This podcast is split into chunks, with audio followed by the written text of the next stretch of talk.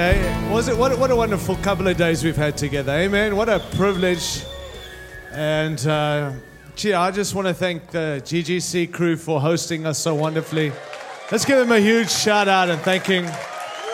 It's been phenomenal. It really has.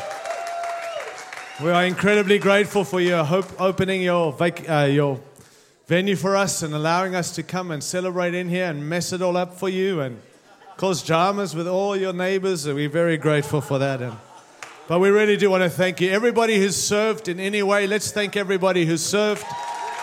We are so grateful. We really are.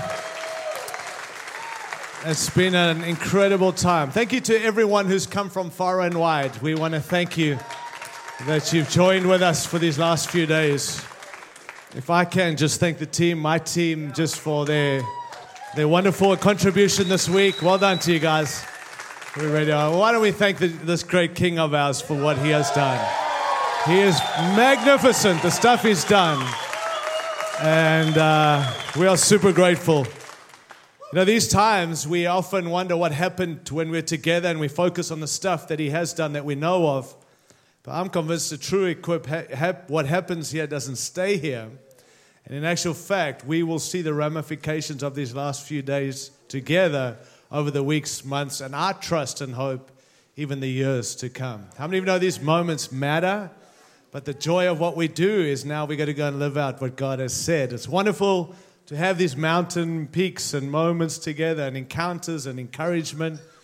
And it's important that we need them. But then we go from this place now and go and live out and realigned what God's called us to and confirmed some stuff. And I've been challenged. I've come to, to contribute, but I've also been receiving a lot and challenged. And I'm going back different too. But I've absolutely loved being back in Australia. And this is such a great, great nation. It really is. You are super privileged to live here. I know you got your issues, every nation does too. But I want to tell you, God has picked you, handpicked you for such a time as this. And Bible says in Acts 17 26, God has determined the exact places and times where we should live.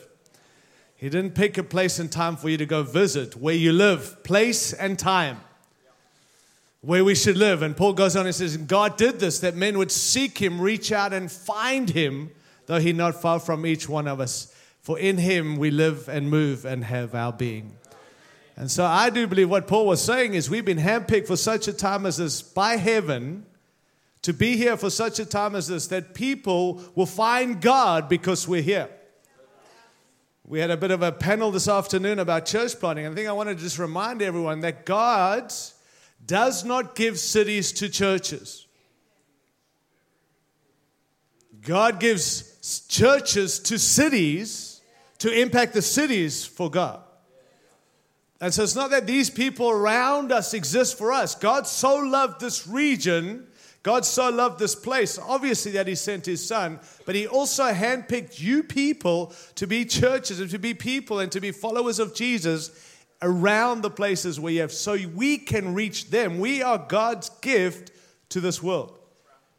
I know you're going to get, oh, well, we're not God's gift. Oh, my God. Yes, we are. God so loved this place. He put us here to reach them for Him.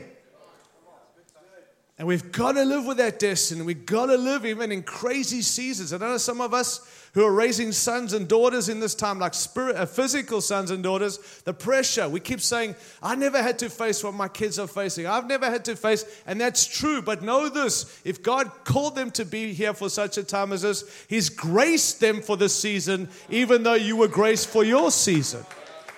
And our role is not to raise them up to fear the culture. We were not given the Holy Spirit to hold on and hang on and wait for the return of Jesus. We have been not to survive the culture, but to transform the culture. And so we're going to raise up people, men, women, sons, and daughters that will go into the places that are fearful, where people are scared. Go into dark places and shine the light, not hang on in our holy huddles for Jesus to come back. And so I trust, even in all that's been said and done, that we are trusting God for big things in this season. And, and we need God to do what He said He's going to do, but God wants us to do what He's told us to do.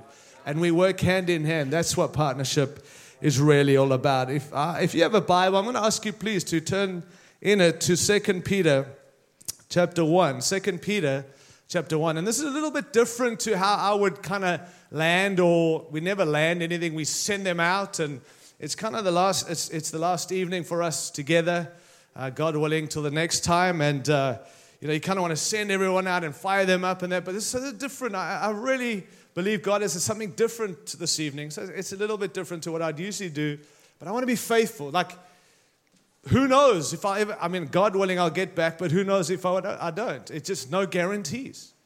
And so I want to make sure that I'm faithful to what He wants us to hear rather than, hey, next time I come, I want to share some of these things. And, and know this that the challenge that comes tonight is the challenge for every single one. I love that there's younger people in this room, and who knows what that means. And put your hand up if you're young. Okay, because young is relative. Let's be honest. Put your hand up if you're old. See? I mean, everybody's confused. And so I want to say this because this message is not for young people, it's for all people. And I'm really not hyping you this evening, but how many of you truly believe there is more in God? Okay, put your hands down. If you don't believe there's any more in God, put your hand up, please. Okay, that means it's for every one of us. We all believe there's more. Not because some slogan says it somewhere, it's because God is a God of more. God's got more for us. God's got more for us to walk in. God's released us from things in order to release us into greater things. And so, in it all, we need to stay true and faithful to what it is He's called us to. I hope you've turned to First Peter chapter 1, and I'm going to, uh, Second Peter. What did I say, Second Peter? Just Peter somewhere. Pick whatever you want, but while you're turning there, Second Thessalonians 1:11 says this. Paul says, "We constantly pray for you that our God may count you worthy of his calling, and that by his power he may fulfill every good purpose of yours and every act prompted by your faith." In Ephesians chapter 4, which was quoted much this afternoon or this morning, but in Ephesians chapter 4, verse 1, Paul writes, As a prisoner for the, the Lord, then I urge you to live a life worthy of the calling you have received. I pray that you'll walk according to the calling you've received. I pray that you'll live a life worthy of the calling that you have received. We've heard this week that every one of us in this room are called by God. We all are called, handpicked, chosen, not just saved from, but saved into.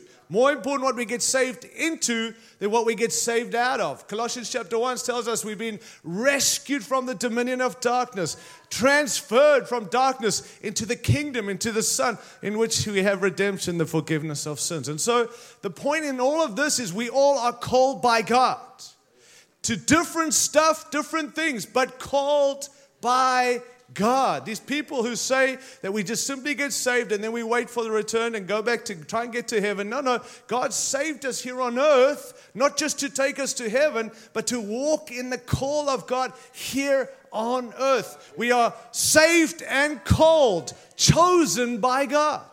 And much was spoken of this week that it's the priesthood of all believers. The priests need to be priests.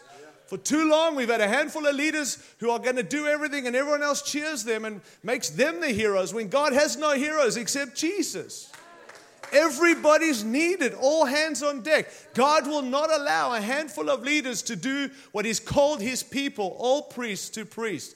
And priests have the privilege in the Old Testament, if you were a priest, you would go to God on behalf of the people. If you were wanting to hear from God, you'd have to go find a prophet to speak to you on God's behalf. But when Jesus died on the cross and he said, Tetelestai, it is finished.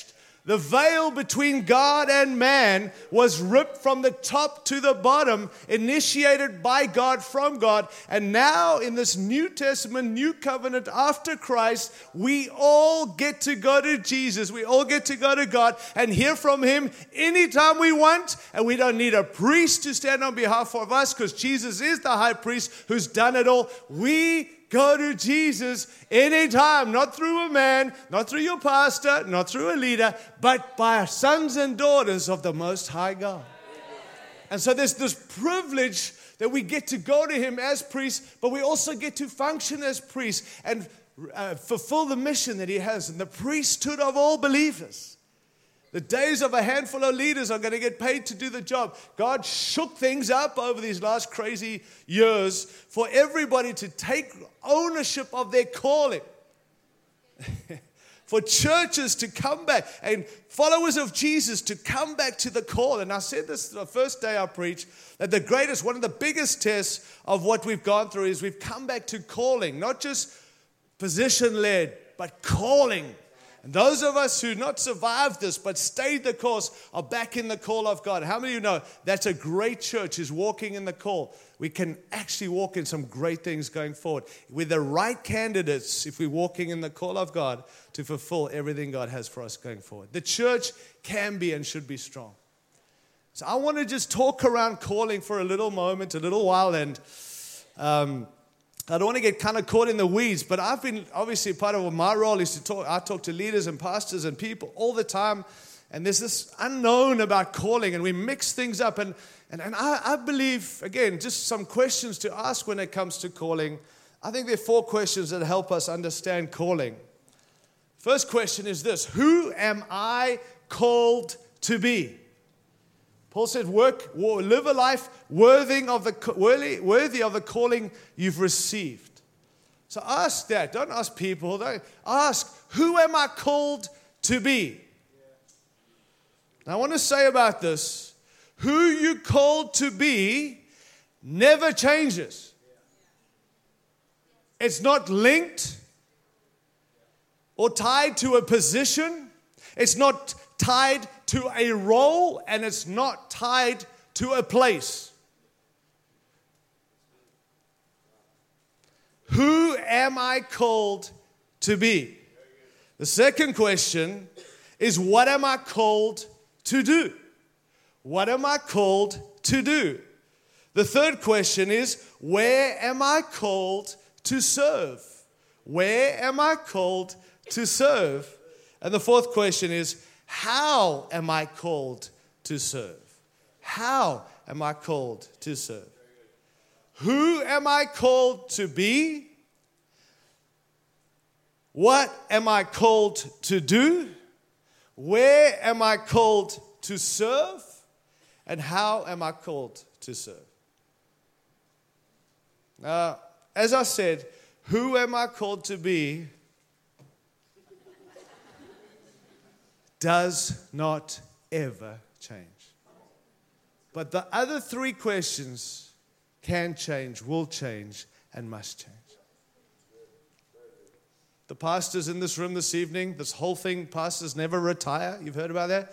We don't retire in the kingdom. It's always, so you've got people hanging onto something forever because they don't believe in retiring.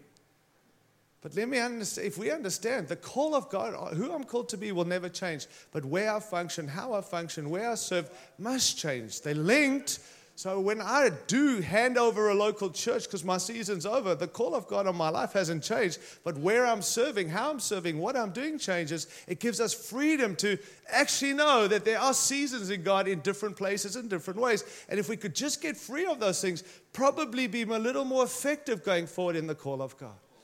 There are calls that God has for us, and we're all called to be something, but you're going to change. And even this week, serving here and serving there, and going here, nations and regions. And Darren did a great picture here this, this afternoon of, or this morning of how we serve. And we can go, those all change, but who you called to be must never change.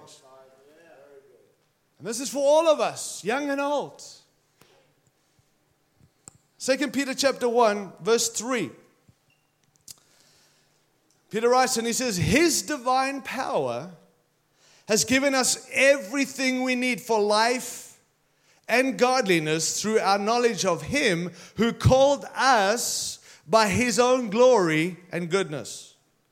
Through these, He has given us His very great and precious promises so that through them you may participate in the divine nature and escape the corruption of the world caused by evil desires.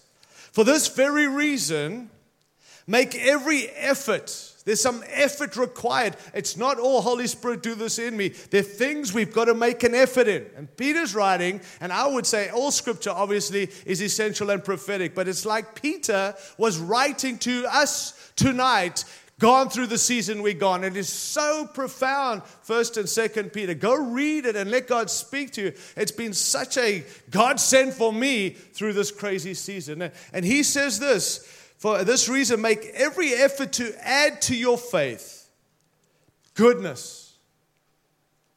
And to goodness, knowledge. And to knowledge, self control. And to self control, perseverance. And to perseverance, godliness. And to godliness, brotherly kindness, and to brotherly kindness, love. Did you catch that? Add to your faith goodness, knowledge, self controlled, perseverance, godliness, brotherly kindness, love. Add those to your faith. Persevere. Make an effort to add these things to your faith. Verse 8 For if you possess these qualities, and can I just say, you cannot pass on what you don't possess.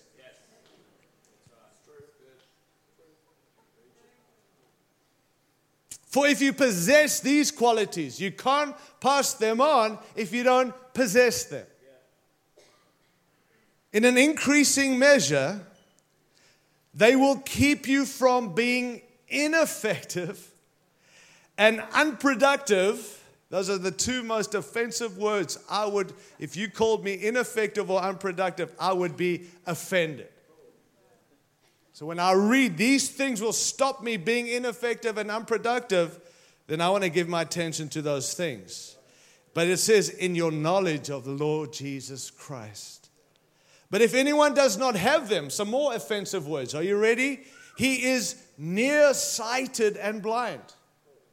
Now, I wear glasses not for show, just so you know. I am a little blind, but nearsighted, I don't want to be in the kingdom nearsighted. How many of you know we need followers of Jesus who are not nearsighted and blind? Nearsighted and blind, and he has forgotten that he has been cleansed from his past sins. Therefore, verse 10, therefore, my brothers, be all the more eager to make your calling and election sure. For if you do these things, you will never fall away.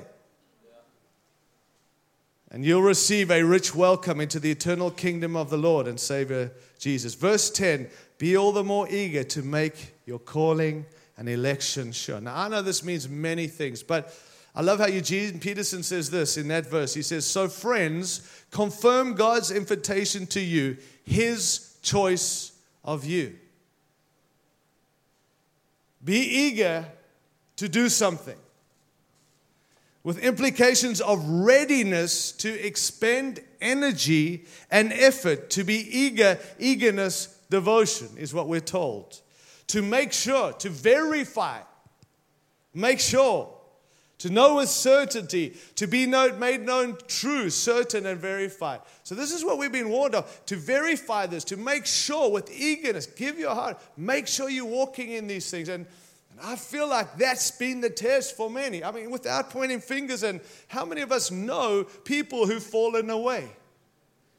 Friends, I know leaders, I know people. It's tragic. I have the privilege of traveling, and certainly pre COVID, I traveled at times eight months of the year around the world. And, and it's tragic when you go back to a place, back to a region, and you ask, just out of inquiry, out of concern and care, where's this person and where's this person? And in, invariably, they're no longer in ministry, no longer involved. They've left the church, they've left their spouse, they are gone, and now they are missing in action and they are split all over the world. People who had a moment, who walked with God, who've walked away and are gone. And I'm not throwing rocks at them or pointing fingers, but surely we can get to a place where that will stop and tonight, none of us have to fall away. None of us have to be splattered, regardless of what comes our way, who recognizes us, who doesn't. Let's settle some things tonight and stay the course and walk in all that God has for us through seasons that matter, through seasons we understand, or through seasons we don't understand. But surely, friends, we don't have to fall away because things didn't go our way.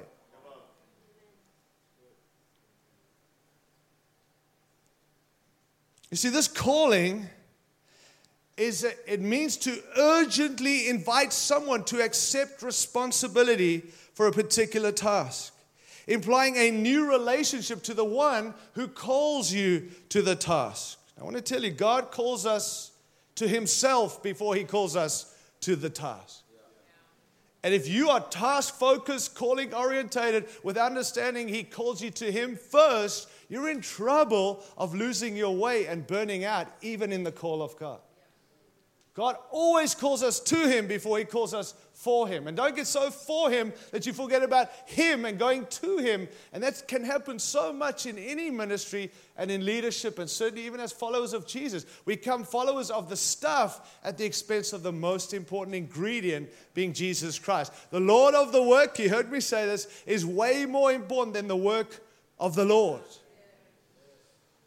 Some of us get governed by these things, and He calls us to Him, and He gives us this incredible invitation to accept this responsibility to walk with Him. And let me tell you, our calling is a big deal. And I'll tell you why it's a big deal because it's a big deal to Him.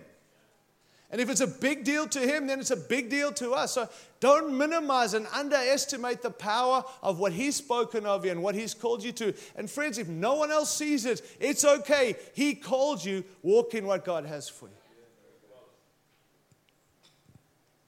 So, just a few things, and then I want to get into a biblical illustration of, of one who understood this. What hinders our call? A few things undermining his divine call. Just want to say to all of us, no matter what your role is, keep an ever present sense of His divine call and destiny for your life. Keep your call fresh in your mind as you face all the challenges of your responsibility, because calling implies the tools are there to complete the job. And they'll give us courage and confidence to continue in the face of opposition and human opinion. Keep an, a, a, a, uh, ever present understanding of your call. Even when it's public, when it's private, through this crazy season, we went to question, let it be an everyday thing. God, I'm in your call, even if it doesn't look like it. Just live with that ever present understanding. Because I watch people walk away because they're undermining, they undermine the call and think it has to be this public thing to really matter. God's not about public, it's about calling. Am I, am I making sense? Another one is unaware of what God is doing. This stops us walking in our call. It hinders our calling when we are unaware of what God's doing. Um, don't be distracted by what God's not doing because you can't see what He is doing.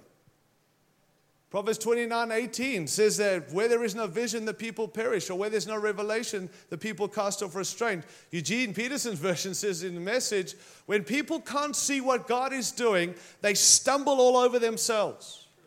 But when they attend to what God reveals, they are most blessed. Ignorance is not bliss. And to understand the calling, we've got to understand and listen of what it is God is doing. Be aware, ask God. It's helped me, and I'm not an expert in any of this, but I'm telling you, friends, in all seasons, if we can just be aware of what God's doing, it helps us stay in the call of God and walking in what He has for us. Another thing that hinders our call, just want to be straight up, is the inability to hear God.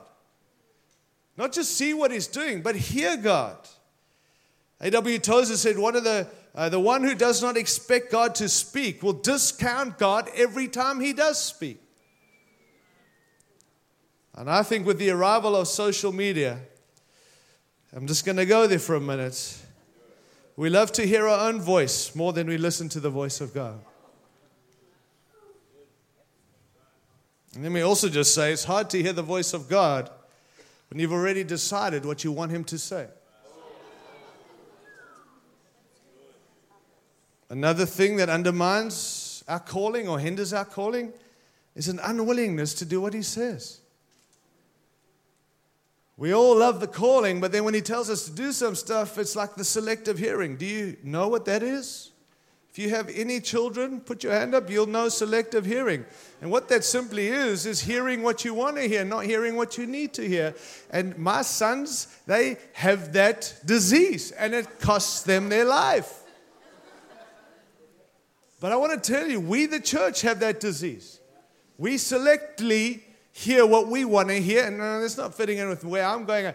God couldn't have said that. Friends, it undermines the calling of God when we don't do what it is He's called us to.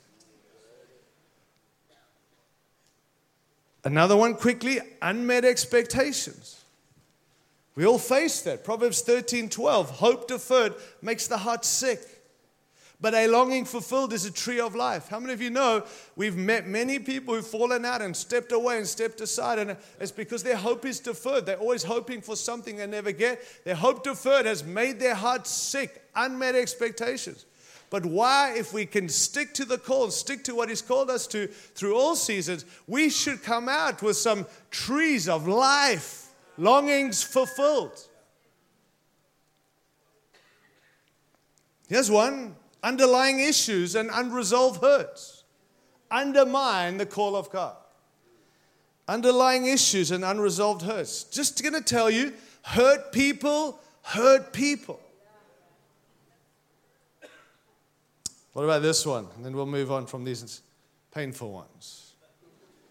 What about unfulfilled in your call and walk? When you're unfulfilled in your call, call and walk, it's a dangerous thing. You know, friends, I love the whole apostolic. I love the sending and going. But let me tell you that unfortunately, in the apostolic and the going and sending, you know what we can have? We can have people who catch with, who have, have a unholy restlessness. And so, because we're a going sending, I just want to keep going because I'm, I've got this unholy restlessness. How many of you know God's not about unholy restlessness? If I can just challenge some of us, while God has called us to go, go because God's called you to go, not because you have an unholy restlessness. Some are not called to literally go. We all have a heart to go, but we don't just keep moving on. And, and younger people, just to, forgive me, the commitment thing's not a thing anymore. And it needs to be a thing. And, and now we're part of this translocal thing that's global, so we can just hop around and move around. We've got to go where God's called us to go and stay where God's called us to stay. That's what's part of the call. so much of today's lack is a lack of result of unfocus yesterday, I believe. Completed obedience, I said the other day, establishes a generational echo. We've got to complete what God's called us to do. We have to finish what God has called us to. And the big one I think that, under, that really hinders the call of God is the underestimating His promotional provision to how we respond. I know that there is this thing, God, you've got to do it. God, we are praying. God, move. Some of you, forgive me, it's revival. Bring revival. God, we need revival. Now, I know what we're saying, but let me tell you, in revival, God still called us to do some stuff. And sometimes it's easier for us to get on our knees and say, God, you do it. God, you've got to do it. God, we need you. And God's like, Yeah, I'm going to do it. I am doing it. But I also have called you to partner with me. And there's some stuff you got to do. And we're like, Yeah, but God, you're God. We're not. And your 1%, our 1%, with his 99% makes up 100%. And I, am just telling you, biblically, God seems to work through people. So we've got to step in to what God has for us. I'm not saying take God's place, but no partnership is He's 99.99 and we're the 0.00, but we still need that percentage to operate. God calls, and then when you step out, God responds. So, how we respond actually plays a major role into the calling of what God has for us. And many of you would know the story, and I'm not going to be able to read all the chapters, but a story of David. Have you know about David? And let me, I want to just talk a little this evening in a few moments that I have left. Is that there is a big difference between calling and living in the full commission of God. And between calling and commission, there's a word that I think is lacking today, and it's called consistency. It's awesome to be called by God. It's wonderful to come to these moments and have prophetic words and all that. But how many of you know because you called doesn't mean you walk in it from the moment you called? It's this constant challenge to be walking in and until the full commission. And one of the greatest stories of this is David who was called by God. Friends, when you go read, go read 1 Samuel 16. And I, I made reference to it the other day. And, and you know the story that Saul was the leader of Israel, he was the king of Israel. God called Saul, not man. People say, oh, man chose Saul. No, God chose Saul. Just read the scripture. Saul actually means called of God. And Israel wanted a king, right? You know the story. And so God was like, I am your king. They're like, no, but we want a king like everyone else. We want to see our king. So God didn't say, I'm going to, God's not spiteful. He didn't say, okay, here's your king. He said, okay, I'll give you a king. And, and he called Saul. He found Saul. He chose Saul. And Saul was chosen by God, not by Israel.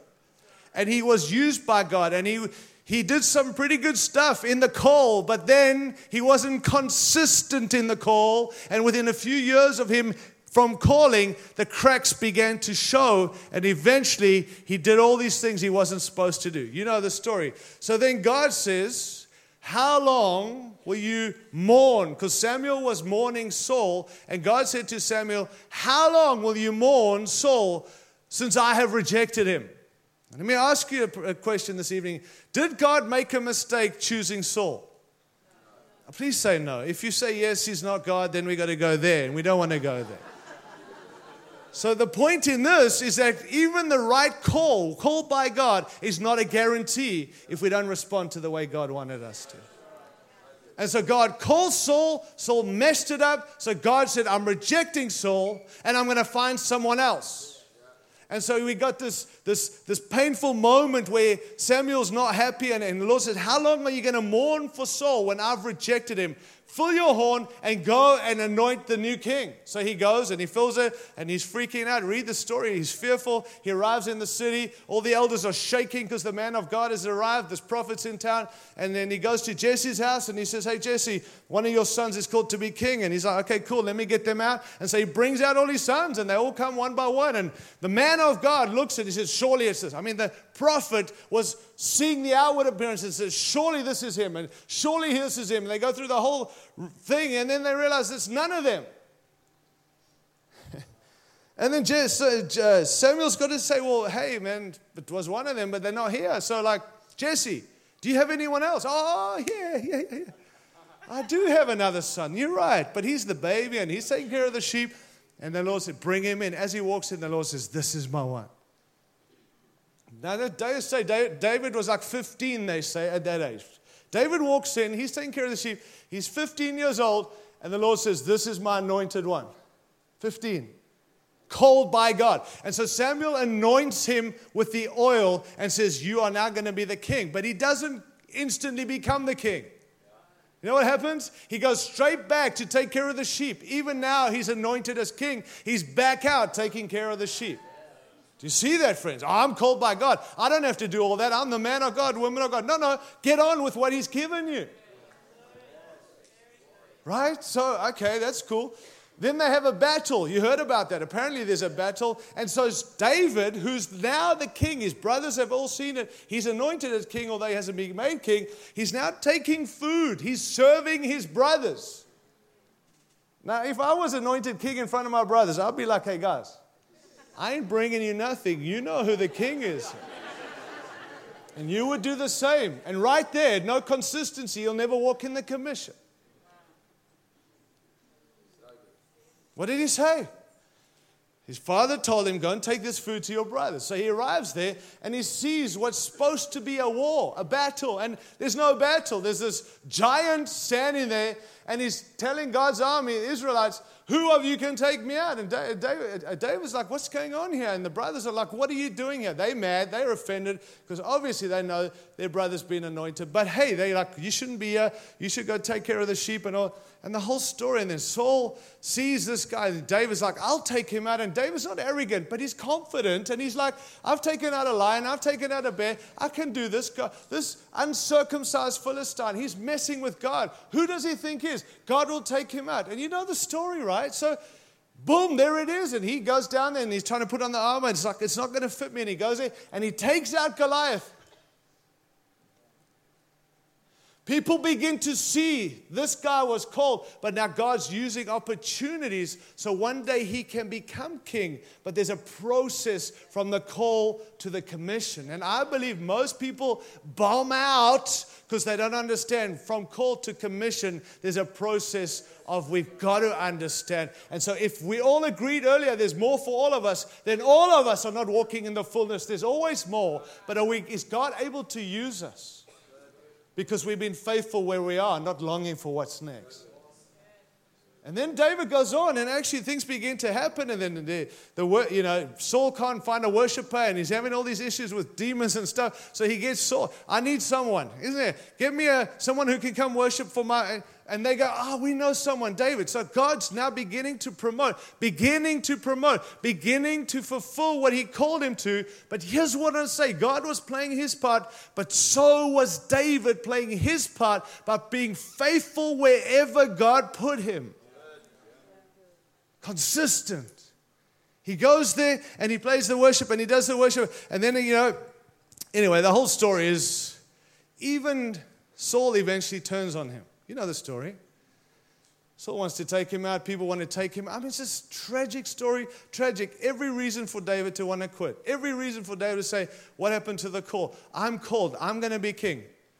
And then David's in the, uh, the, the, the cave, and there's Saul. He could have taken Saul. His men are saying, Let's take out Saul. If we take out Saul, you will be the king. You will be rightfully the king. Let's do this. And he said, It's not my, I don't do that. It's God's timing. It's God's timing. It's God's timing. And eventually, when uh, Saul was killed, David didn't rejoice. He lamented. He didn't say, Now is my time. Let me be the leader. He lamented. He wept how the mighty have fallen. Never did he try and take over. Never did he try and make it happen. But everywhere he was, he, he served faithfully before he was commissioned to be the king.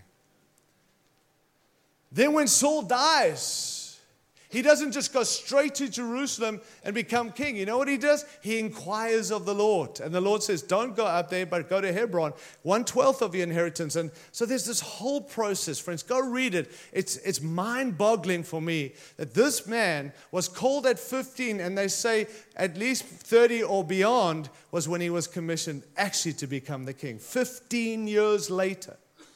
We read these stories and go, wow, man, David. But David walked faithfully. And I'm not trying to build a theology here. What I'm trying to say is many people called by God, chosen, who are not faithful and consistent, they will never walk in the commission God has for them. There's more for all of us in what God's promised, but are we being faithful and consistent so God can keep using us in what He's promised us to walk in?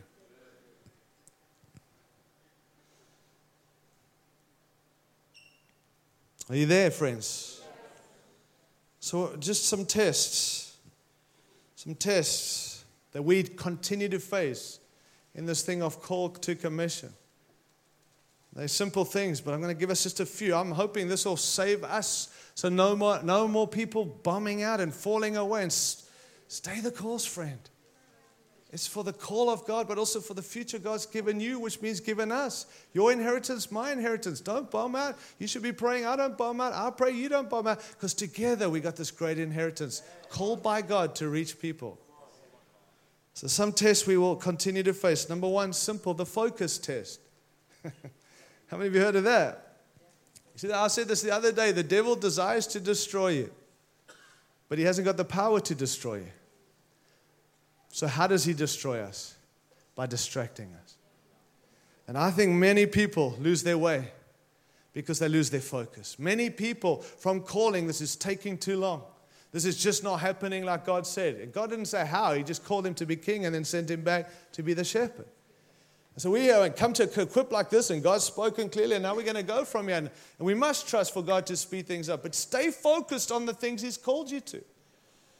Because so many people lose their way. I've got a friend, I mean, only one friend, I've got a few friends, I think, who lost his way in God. He grew up in ministry, his parents were in ministry with my parents, and we grew up together. He walked away from God.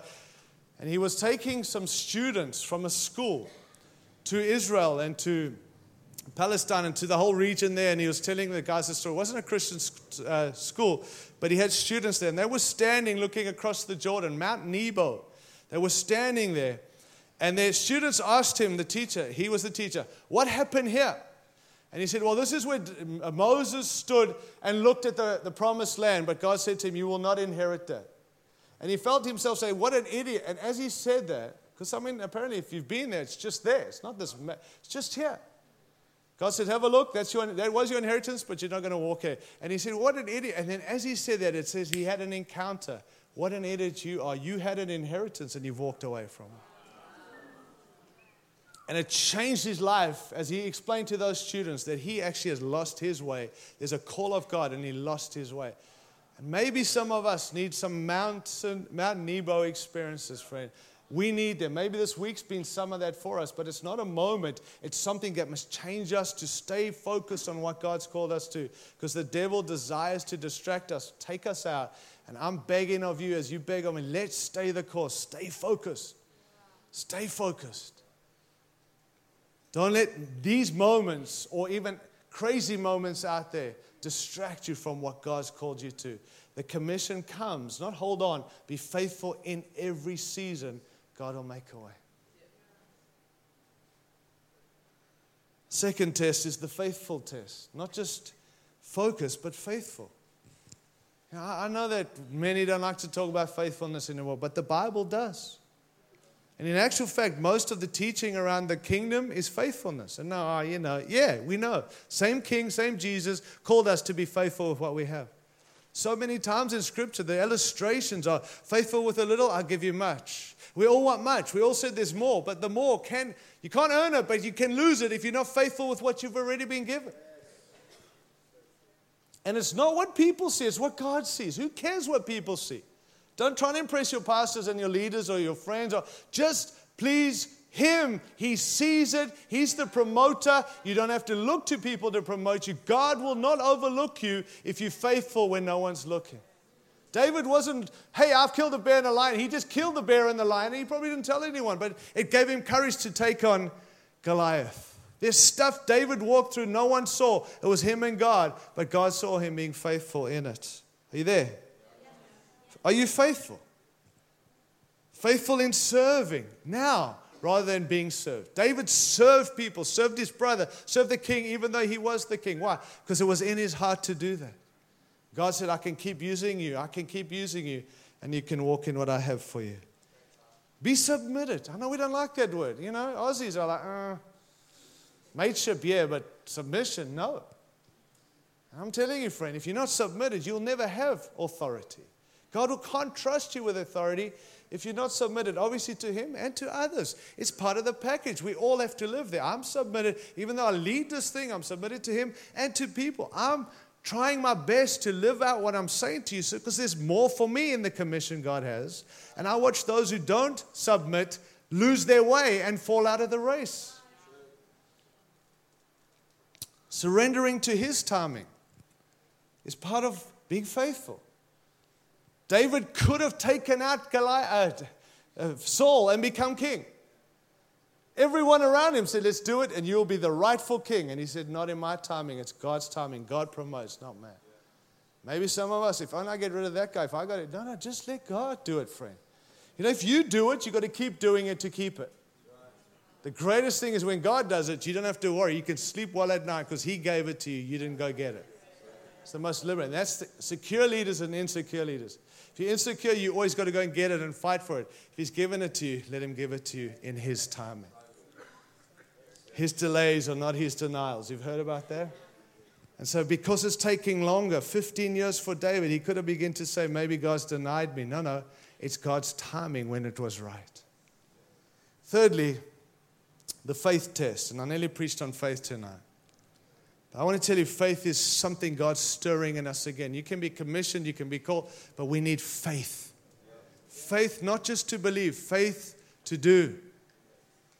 Faith is a verb, faith is a doing word. Hebrews 11, go read Hebrews chapter 11. And it's all about by faith, by faith. These guys did radical things because They live by faith. And I want to just say to you tonight it's by faith. We've got to keep living in faith, not despair, not just what we see. Hope is being, uh, faith is being sure of what you hope for, certain of what you do not see. But most of us live by sight, and that's why we fall out. That's why we don't walk in the commission. Live by faith. We need faith. How many of you know in this season we got to step up, we got to step out, we got to step through, we got to step in, and it's going to require faith to be activated as we respond to what God has for us. You know, in Hebrews 11, if you go read it, you'll see that all these guys who did these great things, they lived with purpose. There was purpose to everything they did, even if it didn't make sense. They carried purpose, and I think that's what gave them faith. They, they lived prophetically. They didn't live for the now, they lived for what was to come. They always were aware there's a future in mind, and there's this prophetic utterance for what God's called us to. Friends, if we're going to live by faith, it's got to be how's this going to affect the future? What's this going to look like? Rather than we're just going to do what's best for the now. Those who lived with, uh, all, they all lived with God's promise. Not what do I see, not what am I preach, what, what do I promise by God. We've got to come back to the promises of God. Feed yourself with the promises of God, but link the promises of God to God's purpose, not just to this promise that I'm running with. Some of us, if I can be very honest, maybe have taken the promises that are not really what God said, and we're blaming God for not seeing them fulfilled. Because the Bible wasn't written to us. We learned that in Bible college and seminary. The Bible wasn't written to us, it was written to others, but it was written for us. And so we take every promise that was given to someone say, That's mine. Actually, it's linked to the purposes of God. But it, was, it wasn't written to us, it was written for us. So make sure the promises you're holding on to are from God and what He said for what He called us to.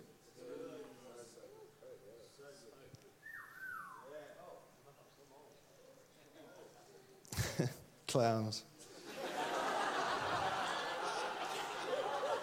They all lived with God's promise. You know what else they did? They all lived in partnership with God. Let me ask you honestly this evening. Not just our partnership we have, which I'm grateful. Are you living like you're in partnership with God as individuals? Are you living like you're in partnership with God? In other words, you're doing what He's called you to do, you're working with Him, you've been led by Him. Friends, that's what it means to be a people of faith. Partner with God in everything you're involved in. They lived with the provision of God, not what do we have, what did God say? they lived as pioneers and foreigners. In Hebrews 11, verse 13, it says of them, All these people were still living by faith when they died. They did not receive the things promised, they only saw them and welcomed them from a distance. And they were admitted that they were aliens and strangers on earth. People who say such things show that they are living for a country of their own. Aliens and strangers. Are we living as, not weird, aliens and strangers? Or is this where we've settled oh, this is our home? It's not our home. They lived with privilege and they lived with price. And if you are a price only person, you're a settler. If you're a privilege only person, you don't live in reality, but you will pioneer and take ground. These guys saw the privilege of what they're doing, they didn't just highlight the price. That's what it means to partner with God. And I think David understood that through the stuff he was going through, that whatever he was facing, it's a privilege, and I'm willing to pay a price regardless of what comes my way. Quickly, number four, the test, the future test. Future. You know, I, I, it's like a silly statement, but it's profound. What you believe about the future determines how you live in the present. And I've seen over this season people literally fall away, stop walking in the call because of the fear of the future. And I understand fear, guys. I understand this.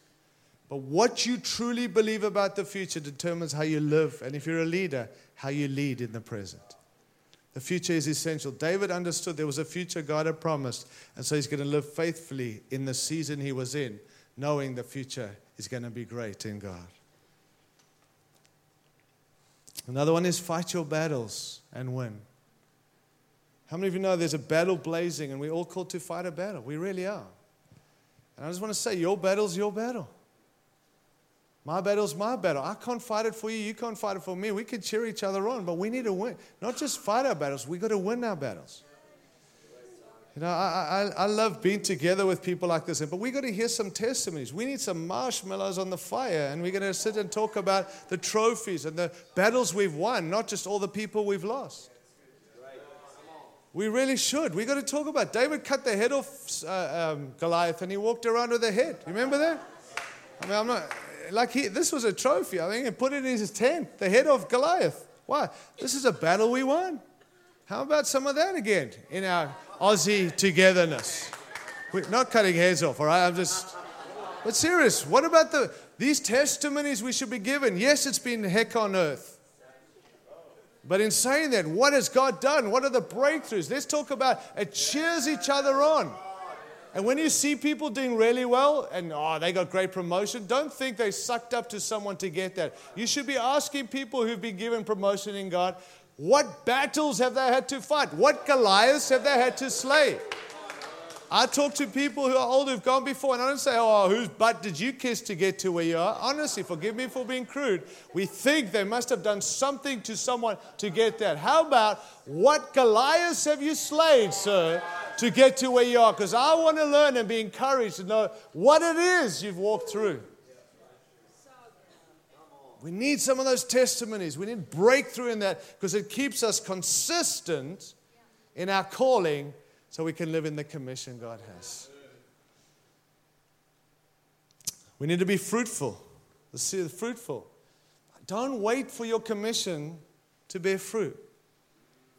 Live in your calling now, not one day when I'm recognized.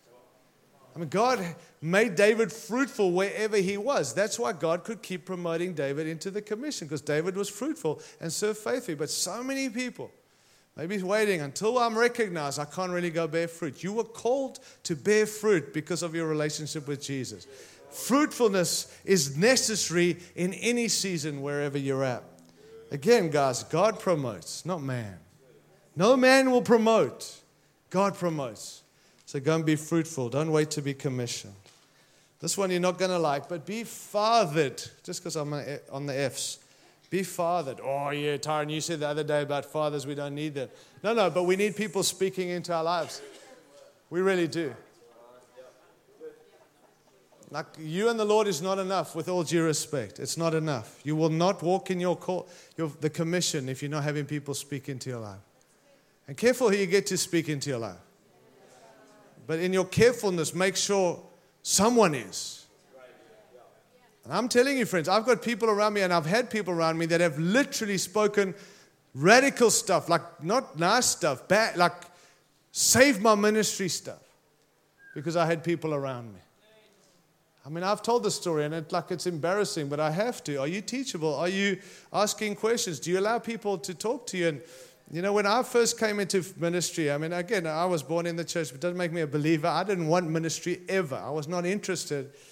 But when I kind of came to Christ, like really, and turned it all around by the grace of God and found Him, man, God, God began to open doors for me, and it was amazing. And I, and I, like I, I just took the opportunity, and I ministered, and I preached, and honestly, God was doing stuff, and I was young, and I was getting invited to go and preach, and God was back in my preaching, and signs. It was just wow. And and to be honest, I began to think, gee, this is look at me.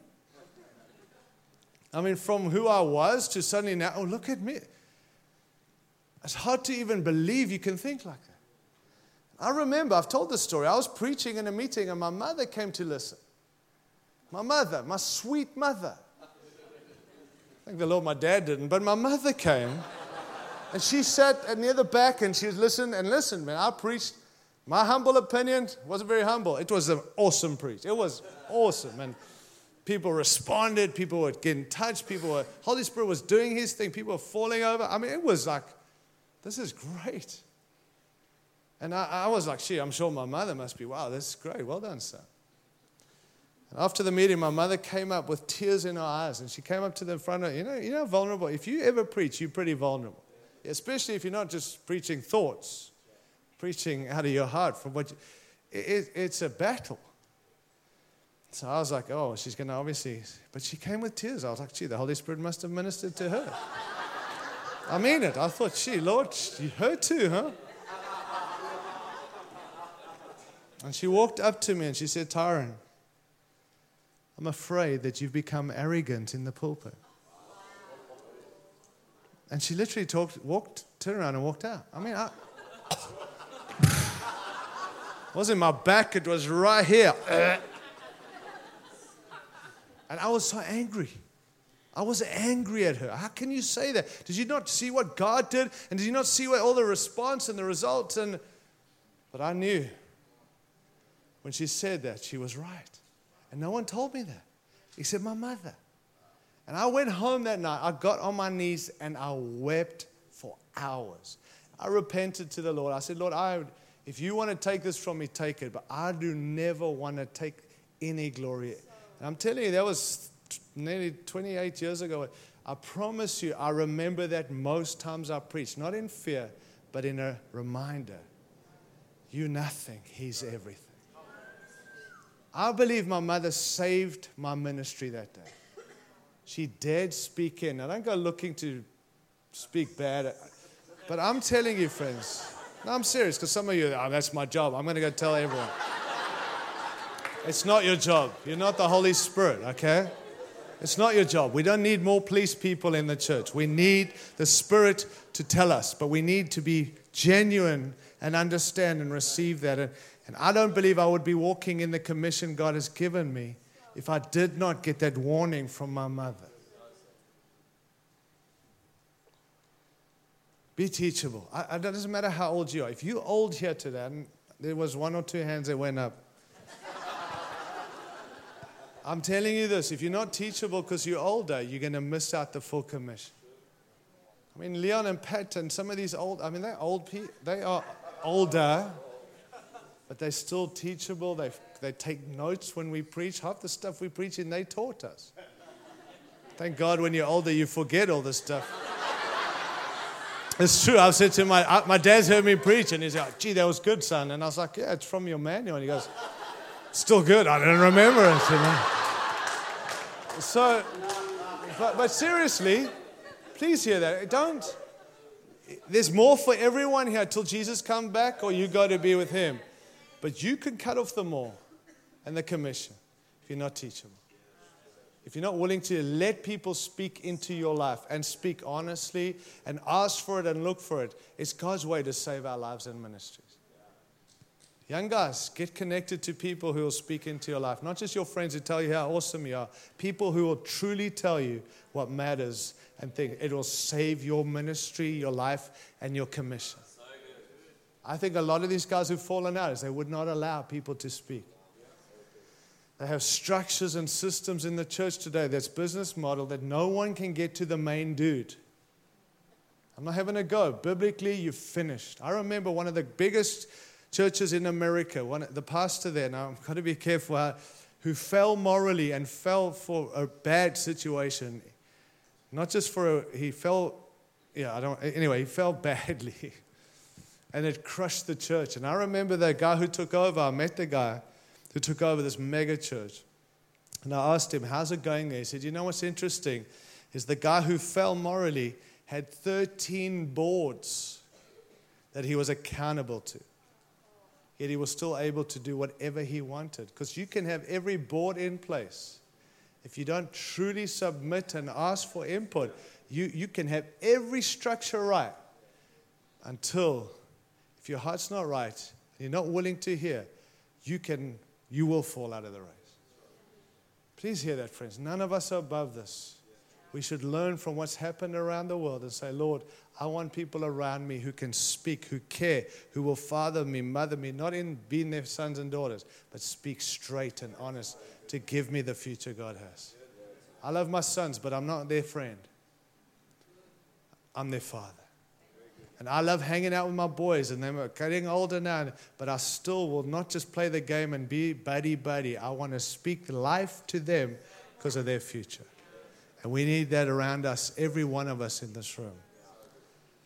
Be humble, ask questions, be teachable. Number eight, be a follower.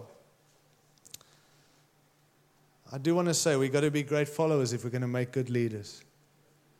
I don't hear a lot on following, except obviously following Jesus has become a thing now, but we need more books on followers.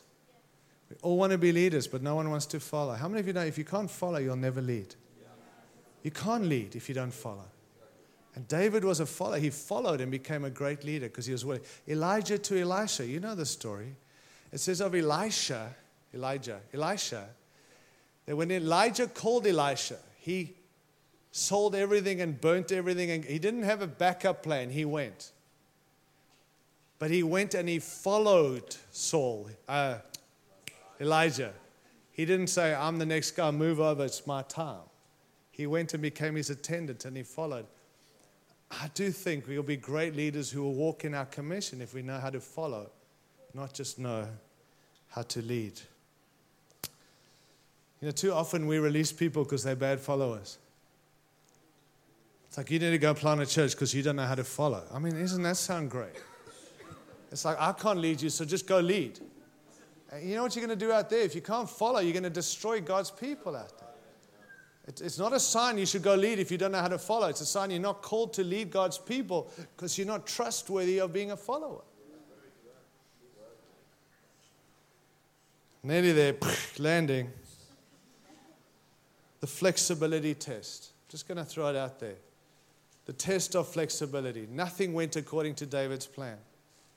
I tell you what, friends, if you've planned it all out, you're in trouble to not walk in the commission of God. If you believe you've worked it all out and God's told you everything on how it's all going to look, you're wrong. And if you're not willing to be wrong, you're not flexible. And if you're not flexible, you're going to begin to deny the call of God and eventually disgruntled and burnt out and living some other dream and settled for what was rather than what it is God has. And people all over Australia that I know have gone there, and I think it's because they were not flexible. Because God changes things, God does it His way. And I look back on my life, I'm telling you, the things He promised me look very different to how I believed they were going to be. And I'm so grateful that I didn't get stuck on the how. I just had to trust the Lord and you said. I think there's some of us, just prophetically, that's where you're at. You want to quit because it hasn't happened. You don't quit. Don't hold on. Just trust the process. Trust God.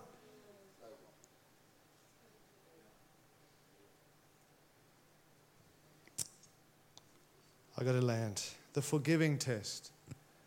Put your hand up if you've never been hurt by anyone. Why? Because people hurt us, leaders hurt us. Everyone hurts us. And I'm not trying to be woe is me, but if you're not willing to forgive, you'll never walk in the commission. People are not out to hurt you, but they will hurt you, and people disappoint you. And I watch people who are always hurt and disappointed, and they've settled. They no longer even have faith for a future. They don't even believe they have a future because they cannot forgive people. And Jesus taught us about forgiveness and how to forgive in Matthew 18, and he lays it out. Your brother sins against you, go to your brother. And it's this great picture of forgiveness. But then he goes on, and his disciples finally say, You mean we got to forgive up to seven times? I mean, that's a lot, right? Once is enough. Seven times. And Jesus looked at him and was like, Oh, 70 times 7 or 77, whatever the number is. But what, what he wasn't saying count. That's once, that's twice, that's three. Just keep forgiving everyone all the time. You see, if you're not willing to forgive, they carry on. You're the one who gets shipwrecked. And I, I watch people, oh, I'm mad at them. Well, get over it. Get on with it. Why? They're running their race and you sitting behind waiting for them. And you're drinking poison and waiting for them to die. You're dying. Come back to say, I'm going to forgive you. I'm going to trust. I'm telling you, friends, if you are serious about this commission, this is one of the big ones. Are you willing to forgive everyone all the time? Keep forgiving. Almost forgive people before they ask for forgiveness. Just walk around forgiving. There's leaders that have hurt some of you. That's why you maybe came here or moved here. And, but forgive, because other leaders are going to end up hurting you, because faith in leaders will always hurt.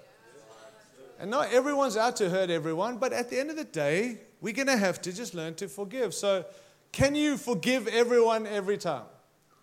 I don't want to dishonor people. Some of my best friends, some of my fathers in the faith have hurt me bad. They've turned on me, they've turned against me, they've built things away from me, they've tried to, and I'm not trying to be woe is me. I'm being hurt a bit. But I'm telling you, if I allowed that to destroy, I couldn't have walked in that. I'm not, I'm not there, there's more. There's been many days I'm just, I can't do this anymore. And then, Lord, I'm going to forgive. I'm going to forget. It's not personal. Don't take anything personal. We all have a reason to stop, but God's called us to carry on, to walk in the commission that He has for us. The financial test. I love the emphasis on marketplace. I love the emphasis on business. I'm going to just tell you this it's for the kingdom, not so you can have money. C.S. Lewis said, Prosperity knits a man to the world. He feels that he is finding his place in it, while really it is finding its place in him. So many of us have this incredible call, and then we have some success in some of the call, and then we begin to pursue success. No longer the call and the commission. Business people, can I just step on your toes for a moment? The amount of business people we've stood with and prayed, Lord, please. And they've said to me, Tyron, if we just get the breakthrough, we're going to fund the kingdom, we're going to funnel money to around the world for church planting. We're going to buy buildings, and we're going and I'm like, that's awesome. So we stand, we pray, we fast. We stand, we pray, we fast. And then they get their breakthrough, and they're gone. We never see them again. Why? The blessing has become the curse. And I'm not trying to point fingers and say you shouldn't have money. God, if God blesses you, then fill your pockets. But He didn't bless you to fill your pockets. He blessed you to release the resources for the kingdom of God to be fulfilled. Are you, are you okay? Are you with me? You cannot confess that there is a world, the world is not your home, yet fear giving up the keys to your house. The last point is free to be you. Isn't it amazing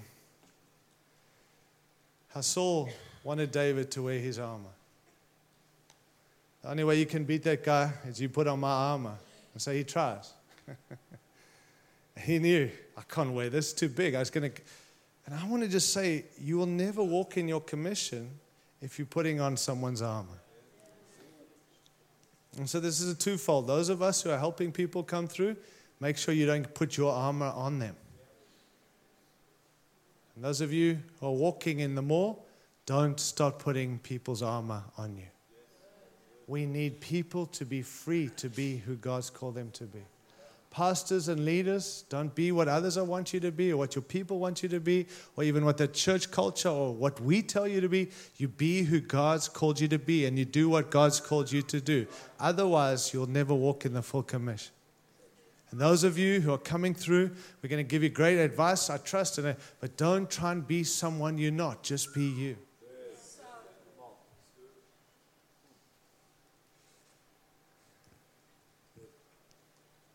Some things we can do about our future. Most of it is in the hands of God, but there are some things. And there's some great illustrations in Scripture of those who did it and others who haven't. I just feel like for us prophetically going forward, there's a whole lot more that God has for all of us, even coming out of this crazy season. But this I want to say it's not only in God's hands, it's also in our hands to how we respond. So I'm going to ask you if you wouldn't mind just standing quickly. Just stand and just, just, just close our eyes for a moment, please.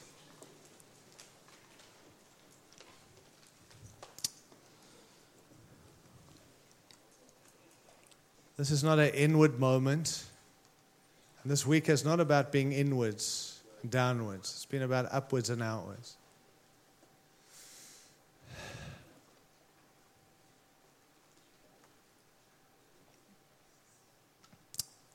But I do feel before we leave, get busy with leaving and saying goodbye, and I do feel there's just a, a moment that God wants to release some of us. It's just to shake it off, to throw it off, maybe to come back to just that place of surrender or just ask, are you consistent? Is that something that would describe you? It's not like you have to put it on, just respond. I'm not going to call you out, come out. I'm just going to ask you if you where you're at. If you just know that actually, you know what, Tyron, there is this call, but I've got so busy, and you, and you're like, I need to come back to. Can God keep putting, using me and releasing me into what He promised, or have I put it all on Him and just me doing my own thing? I beg of you, friends, that we don't come back next year and some of you have fallen out of the race. You don't have to be at the equip, but don't fall out of the race. Please, you don't have to. Just trust God. But there's a speeding up of process, but would you stay consistent so God can keep using? I'm convinced, I can't prove this theologically, but if David didn't serve faithfully in every context where God put him, I don't believe David could have become the king of Israel. I don't believe he would have walked in that commission. There's no guarantees. If God says it, I know He'll do it, but He'll do it with people who are willing to be faithful in it all. So just let's close our eyes for a moment. This is like between you and the Lord, no one's business. But if you say, you know, that's me, I'm one of those people, just put your hands up. No one's looking. Just let's let's seal this week by responding. Consistency is key from call to commission. Just raise your hands if you need to and just do one minute, just some business with our great King tonight.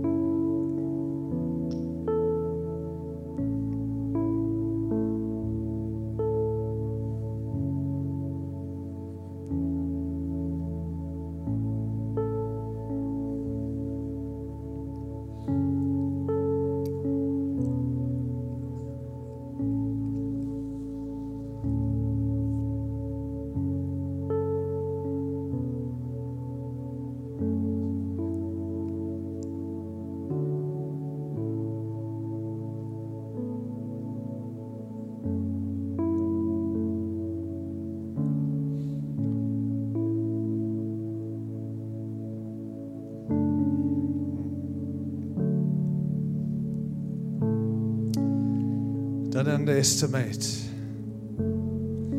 the power of our response. How we respond determines what God will do, can do with what He's spoken over us. Trust and obey, for there's no other way be happy in Jesus than to trust and obey. Father, I pray this evening as we go from this wonderful time together. And in a sense, we trust things have changed from these few days together. That things have changed in us, you've changed us. You've spoken, you've said, you've revealed, you've confirmed. You've delivered, you've healed, you've restored. Even though we've changed, we trust our circumstances have changed as we go back. We trust things have shifted over the purposes and the plans that you have for us. But I also ask that we'll stay the course.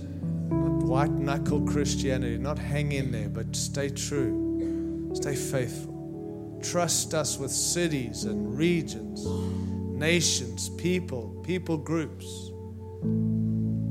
as we prove faithful wherever we are. We're not serving any people, we're not serving man, we're serving God. You've called us to great, great things. The great things are everything you've called us to, not just the stuff that everyone sees. There's people in this room who've slayed bears and lion spiritually. No one's seen it. God sees it. God sees it. That's all that matters. It's in those moments and faithfulness, God will open more doors. More doors. But Don't go looking for doors. Just serve faithfully where you are, and God will give you doors. God's going to give us cities. God's going to give us regions. God's going to give us more nations from this nation. We're going to have more churches planted, more established, more apostles released, more prophets, more evangelists, more pastors, more teachers, more leaders, more business types, more mothers, more fathers. It's the promise of the Father. And you're part of that promise. Let's be faithful and consistent in it all so we can walk in the commission until Jesus comes back. And so, Father, I just pray your absolute blessing over these men and women. Lord, I pray your protection in this crazy season. Would you protect people? Would you provide? Would you bless even in seasons of lack? Would you give us more so we can carry on with what you have? Can we ask for more miracles, Lord? More signs, more wonders, more provision. That people will look at us and say, But God, it has to be God. Been so good to us, so, so good to us. Never left us, we've never walked alone. I pray for greater evidence of breaking through and breaking up and breaking open as we simply stay true to the call. So I pray your blessing, Lord. Bless these men and women. Bless this great nation of Australia. Bless the church in this nation. Let the church arise. Let your people arise in this hour. And let us stay true and faithful to what you've said. And would you keep adding and multiplying us? For greater impact that we can show the world how awesome Jesus really is. So, into that we commit this, Lord, into your name for your fame and your power for your glory. You are worthy of it all. You are the reason for it all. We say, Worthy King, we want to be faithful to serve you, to show you to the world and to live in the purposes and the plans that you've called us to. We ask. Thank you for each other in this room. Thank you that your presence goes with us. That's what gives us courage. In Jesus' name.